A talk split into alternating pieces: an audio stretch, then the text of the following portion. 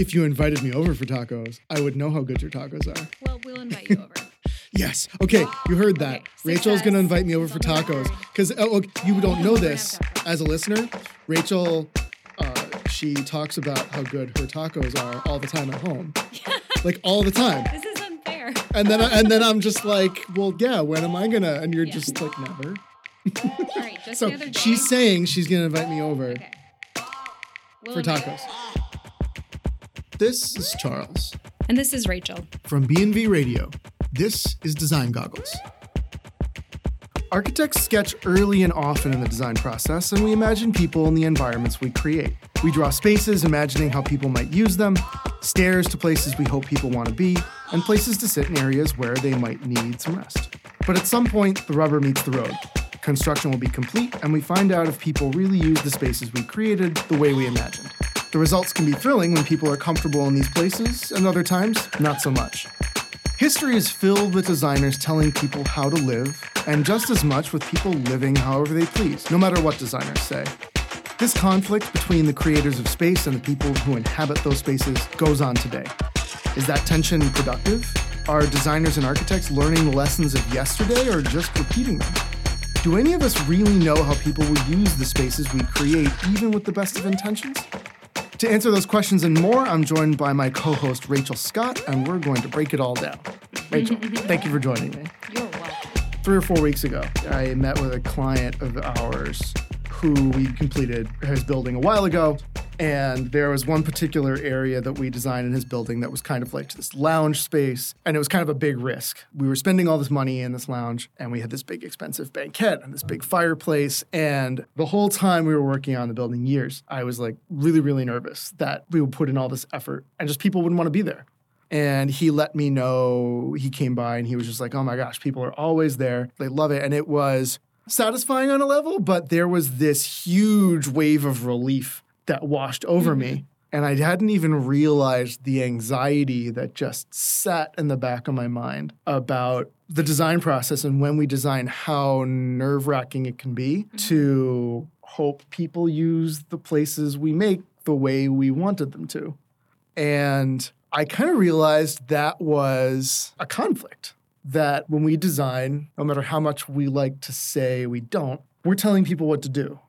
We're designing a big bench to tell people to sit there, that they're supposed to sit there in a simple sense. I guess. I mean, or you're making a suggestion. It's not that you are saying you must sit here. No, I'm It's not. more like you're creating a scenario where someone might be like, oh, right. I think I might sit there. So that's a very simple, straightforward example. Because I mean, a bench or a seat, it's not that it's low risk. You can certainly design seating that no one ever uses, but no one is going to be like, gosh, this is the place you gave me to sit. This is ruining my day, or it's, it's breaking down the, the whole function of this space.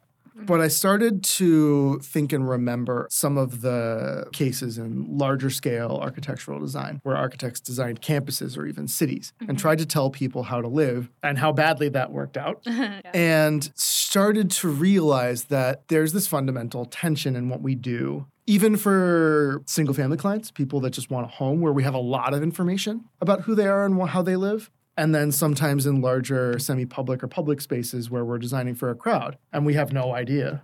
You know, the other thing that's kind of interesting about what you're saying is the timeline. That's kind of inherent to architects and designers of physical spaces is that you have to sit there and be nervous about whether or not they're going to sit on that bench for a whole lot longer than if you were designing something that was going to go from the point of you coming up with the idea to the execution of it Mhm. than, you know, other fields of design where that is a lot shorter of a timeline. Right. So you have more time to worry about it. 100%. There's some areas of design where they don't have to worry about it at all. I read a little bit about UX and how basically people just get what you get. You get the buttons and the paths that you get, and you don't typically have a choice. And if you do get a choice, it's because someone decided you get those choices. But, like, you know, when you're making space, people have a lot more agency over how they use a space versus how a user uses an app or any interactive software. It's like Well, I mean, completely you opposite. can make whatever buttons you want right. in an app. But the user can't.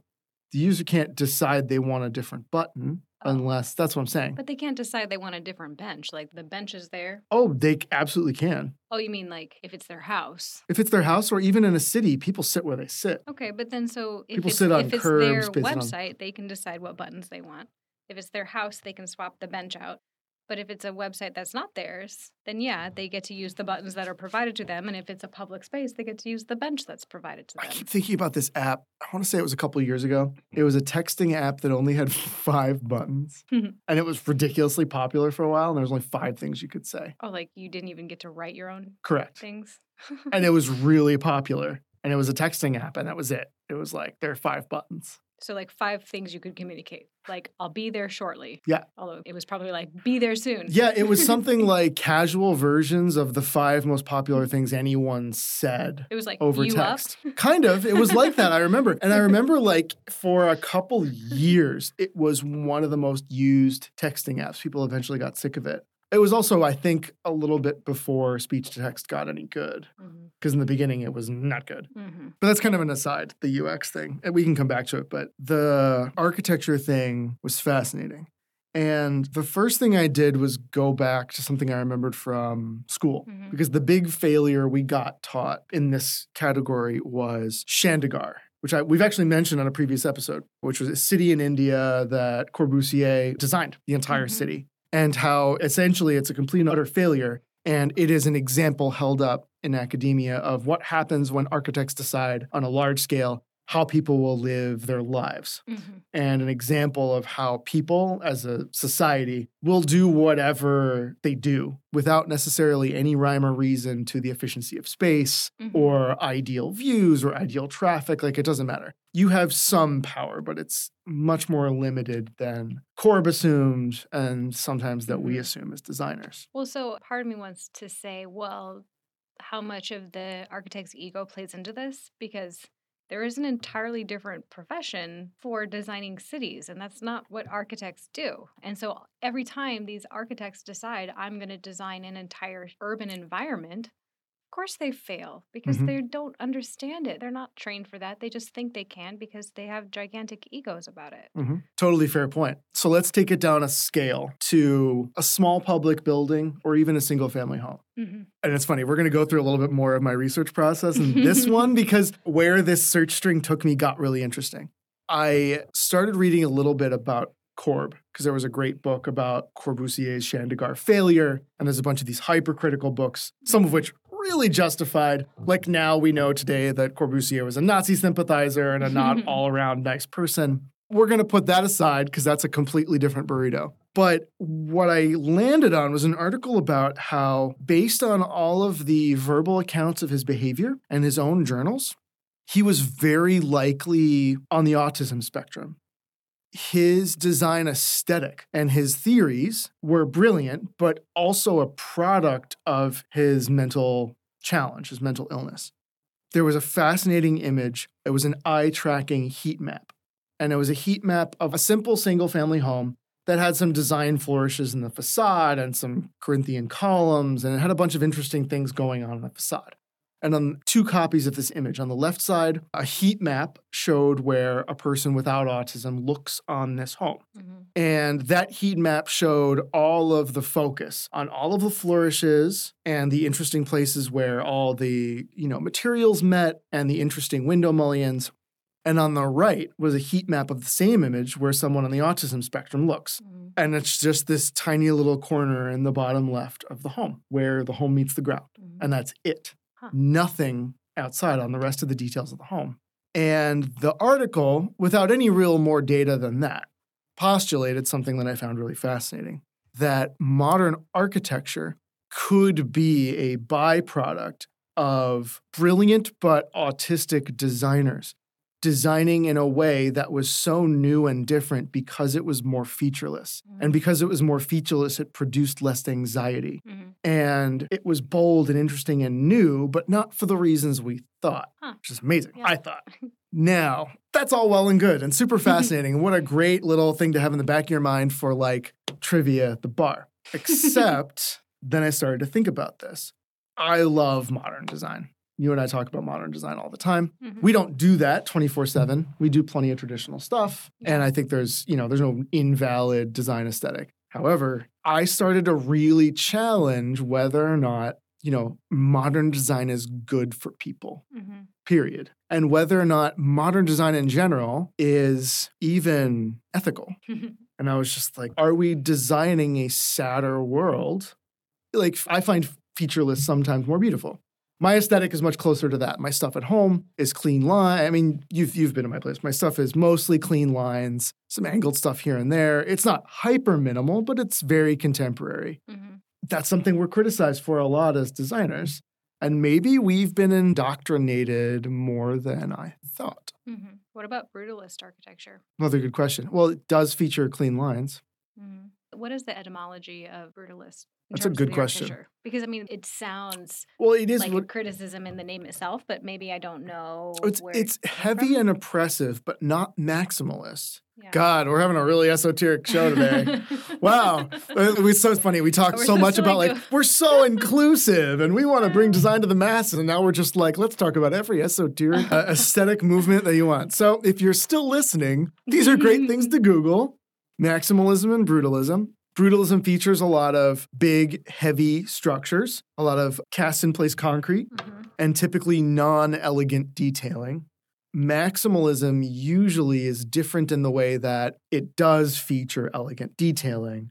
However, it is also heavy and sometimes oppressive, depending. But see, people that are big fans of brutalist architecture might take offense to you saying that it's got inelegant detailing, right? It's definitely a subjective term. These are opinions. Absolutely. I mean, it's Um, hard to feel good hanging out in the brutalist courtyard, Hmm. in my opinion. Yeah. There are definitely even people in this office who would absolutely disagree with me. Yeah. I think that's healthy, Yeah. the disagreement. Oh, yeah, yeah. You know, brutalist architecture gets a bad rap. It was heavily utilized, as you might imagine, by fascist regimes in Italy.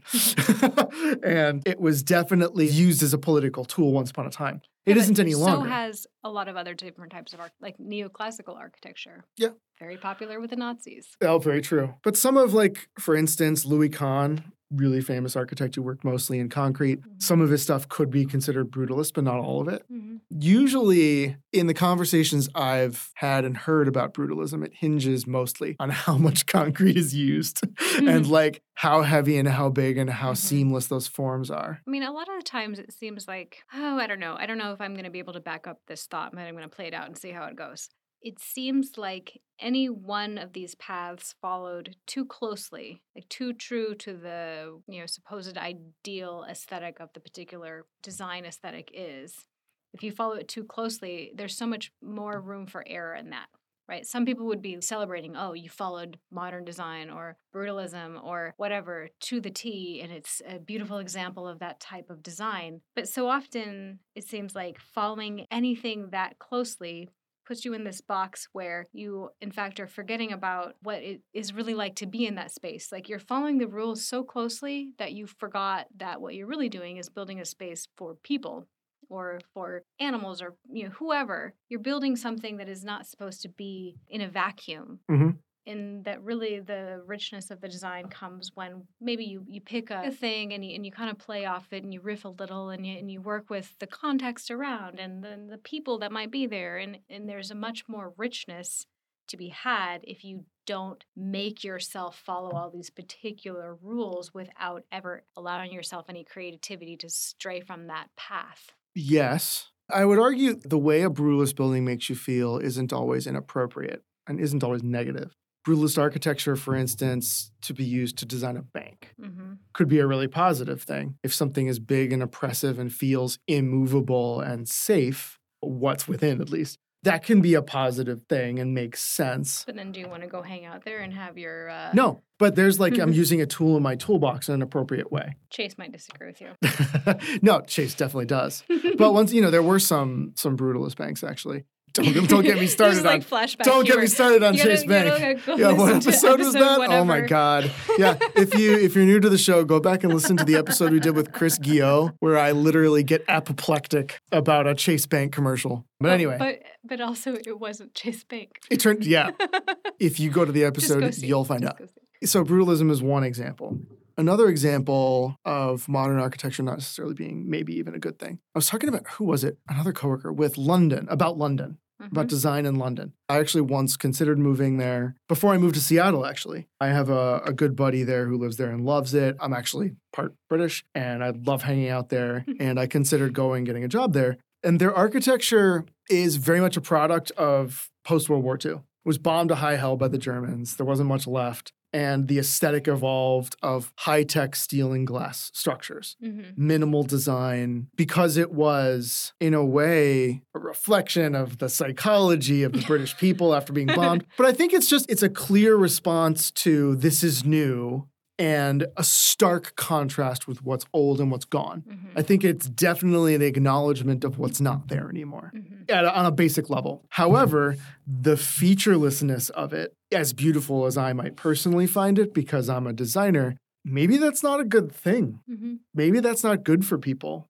Like, I really have started to question the ethics of clean lines and the ethics of pure geometric forms, all the stuff that we associate with modern design. Well, so I want to see what people do. Maybe somebody has studied this. I don't know. I haven't looked it up. Okay, so let's imagine we're doing a study about this and we have some statistically relevant number of uh, living spaces that are all really modern, very clean lines, very stark. Mhm. And then we have the same amount of something that has more nuance in the design. And we'll have various sets that we look at. And then you have populations of people move into these places and then you study what do they do when they are left to their own devices in there how many of them make a point of everything that they add to the space like all the stuff that they come with like maybe you even give them um like it's not maybe it's not their personal stuff to start maybe you give them a budget of you can buy all the furniture and all the decor and everything you want and also you can bring anything that you already own whatever you want but you make it so that people can personalize the space and you Mhm. take out of the equation you know a lack of means or something Mm-hmm, mm-hmm. how many people in which type of space that they're in diverge from it. Because, I mean, in my own experience, in the places that I've lived, we were very particular about our space and it means a lot to us. And every single thing that is in there is considered. But the stuff that we have, this is like over years of moving from place to place, collecting and having storage units and being like, we need to cull some stuff. What are the things that really matter? So Mhm. at this point, everything that we own is all in one place now. And for years, I had like stuff stored in one city, stuff at other places. You know, like for years, I felt like I just got to get everything in one place. And through that process, you go through this system of culling. And so everything that we have has a meaning to it. And anything that doesn't have a meaning to it is purely functional and it serves a particular purpose in the moment and might be replaced when something better comes along, but it's serving a very particular function. Mm-hmm. And where that ends up is a sort of softer version of a modern lines, but with personal touches that make it much more hybridized. Mm-hmm. So it's very much a mixture of what we would call traditional design stuff with modern design and real clean lines mixed together. It's very much a hybrid situation. Mhm. So I wonder how much hybridization would you get in that study if looked at it? Would there be kind of a big realm of people humanizing things and softening and basically finding kind of a middle ground between the space that they were presented with like if I were to move into a place that has like super crazy traditional trim and Corinthian columns and blah blah blah, like I would be definitely inclined to populate it with much more modern, clean line stuff to strike a balance. I don't really want to be fully in one side or the other. There's this like richer middle ground that I feel more comfortable Right. in. And which is a personal preference, right? Sure. Because some people want to just be surrounded in opulence, and that's what they're not even opulence, but um, Gilded everything. Yeah, yeah, no, yeah. A good example is uh, there's a lot of Roman and Williams spaces like that. The more they do, the more impressed I am because they work in all sorts of different aesthetics. But like for instance, their claim to fame actually, this is the Mhm. most random fact ever, is they did the set design for the movie Hocus Pocus. But like back in the 90s. Nicole Kidman and yeah, witches. yeah. They did the set design for that movie, which basically began the trend that we now live in of all white homes with factory style windows, ivy everywhere, and tons of decoration, but in like this tasteful, curated way. And they've done everything else, but that isn't necessarily modern or traditional, Mhm. but it is busy and has a lot of character. Definitely not clean lines and definitely not hyper modern. what you're describing to me, the way I perceived it is sort of a scale between softer details and harder details, essentially. is you have softer, somewhat traditional details and some clean lines, and you put those together. And for you, that strikes a comfortable balance. Mhm. But then there's this whole other level of true minimalism versus decor and decoration, also. Mhm. Yeah, our space is definitely not minimalist. It's curated, not in a minimalist way, I suppose. Like, because you can curate anything, sure. I see you laughing over there. I was just like, I, Uh. I, welcome to my home. I didn't pick any of this. That's true for some people. It is. It is. Like, when but you it's funny. Like even then, it's probably curated. Even just like walking, to, like you know, like if you live in a building where you know, like every now and then you walk down the hall, and you can like somebody happens to have their door open, you can kind of peek in. Yeah. You know, you do like that thing. where, like, Love just, like, that. Rubbernecking. You're just For like, sure. oh my god, because all these units have similar floor plans, and so it's really interesting to see how other people set up their space. hmm It's like they had the same canvas to work on, and this is what they did. And usually we're like, oh man. Yeah.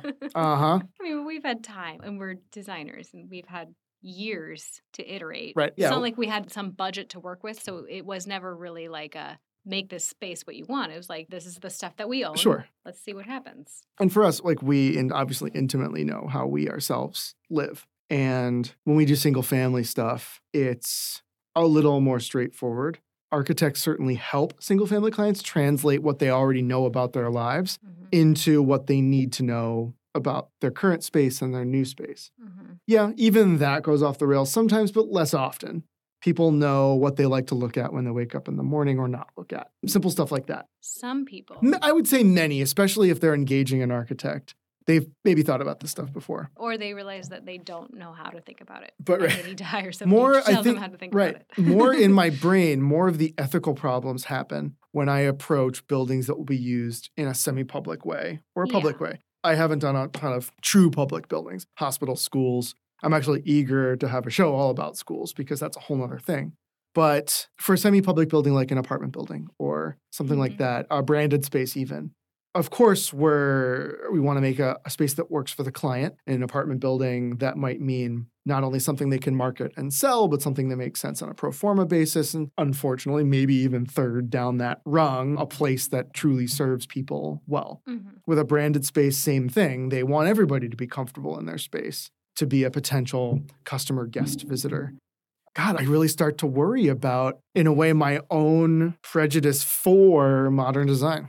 I still do believe, even after all this research, that there's huge advantages and that it's beautiful and that it's adaptable because humans aren't these static things. Their own wants and needs change. And I feel like clean spaces are much more adaptable. Right, but people don't necessarily have the tools. So like Right. that's why I love a clean modern space because I know that I'm going to go in there and have the tools. It's like more of a blank canvas. Mhm. So I find that attractive because I'm like, oh, wonderful. I can do Mhm. whatever I want in here. Mhm. You know, I can keep it super minimalist or I can introduce whatever I want. I can go full plants everywhere, whatever I want to do. You can do whatever you want. It's like a blank canvas. Right. I think it depends on your context because if you put an IM Pei white box building or Tadao Ando, something really minimal, Uh-huh. in the middle of old Rome, Mhm. I mean, which is more distracting? I would say the white box is pretty distracting, not the rest of the opulent buildings. I think Well, yeah, it's see, totally look dependent on context. context. Then I'm like, oh, I love because see, then when I'm zoomed out to that level, I've got that balance that I want. I have this little object, this little jewel box of a modern project within an ancient city. That's that balance that I love. Is that a balance? Yeah. Well, I mean, if you One if you balance it right and how zoomed in or not zoomed in you are, yeah, it's all in the frame of view, right? Everybody goes through a time in their life, maybe when you move to a new city, you don't know anybody or something, you're not dating anyone. It seems like most people go through a period in- in their life where they realize that, like, maybe they haven't even literally touched anybody else. Nobody even, like, shook their hand or accidentally bumped into them, you know, on the street or something.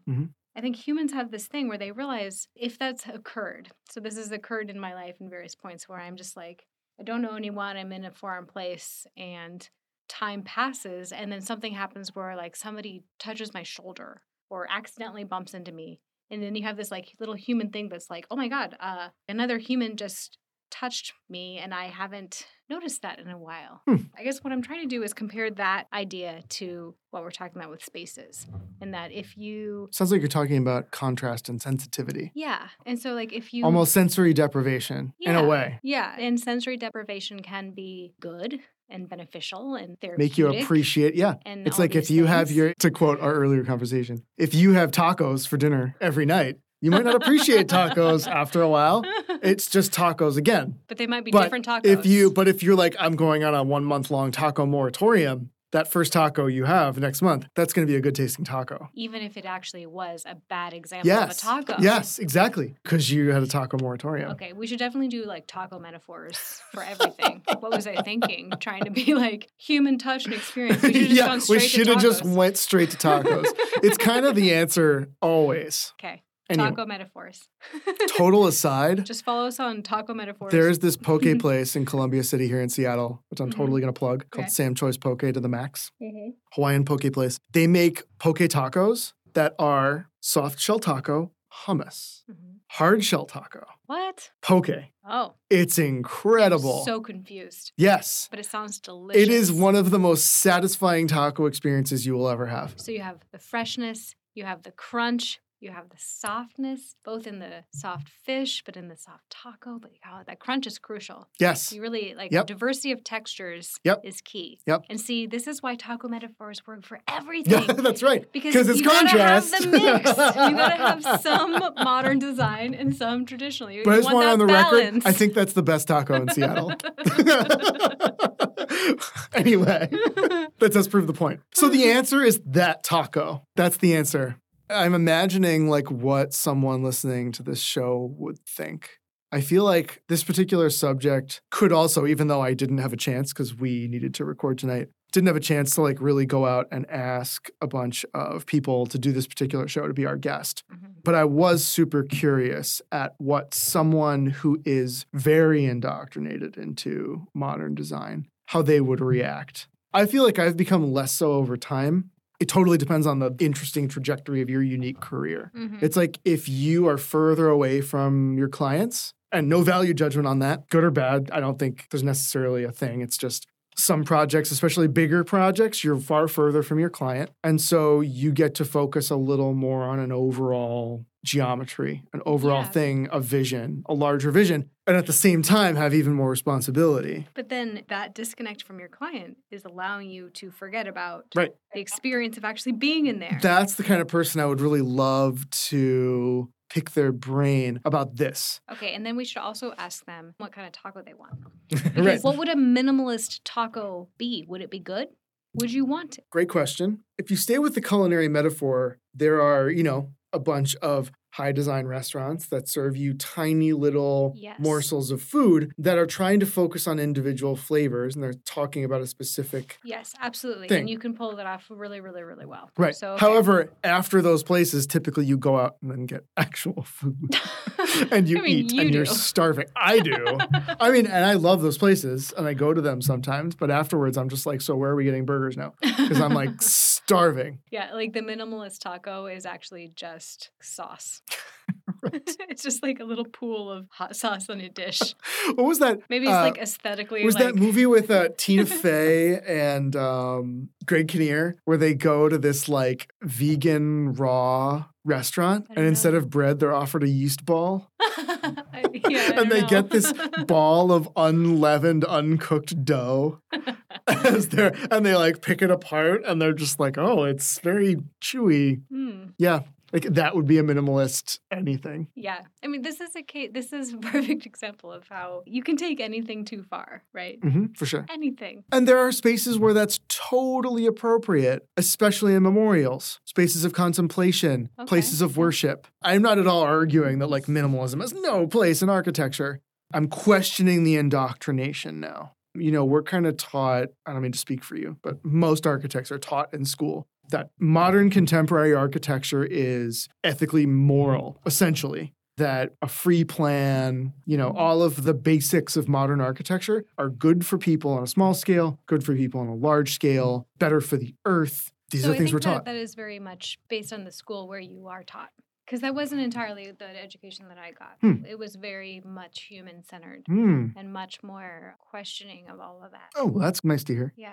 I mean, there were certainly professors that espoused that, Mhm. but they were really the minority. The education, this is done at the University of Oregon, their program is very much about the human experience That's cool. and what it's like to be in a space. And, you know, there's a spectrum. It's almost like there should be an exchange program between different architecture schools and that students should be required to go experience the different pedagogies of architecture education in that way. Because I think that there's here I am like being like balance is everything. There is so much value in all those things and I think it's really easy to accidentally fall too far into one side Mhm. and then the other. Mhm. And it's easy to find one that you feel that you relate to more or something or or maybe you have a particular affinity to one or or there's a particular professor that is so charismatic about it or something it's easy for people to form into these camps of oh this is the belief system that i think is the best one and blah blah blah Mhm. that is common in academia i think and then in this world, a lot of that gets carried along, I think, into the profession. You get groups of people that feel like this way of thinking is the way.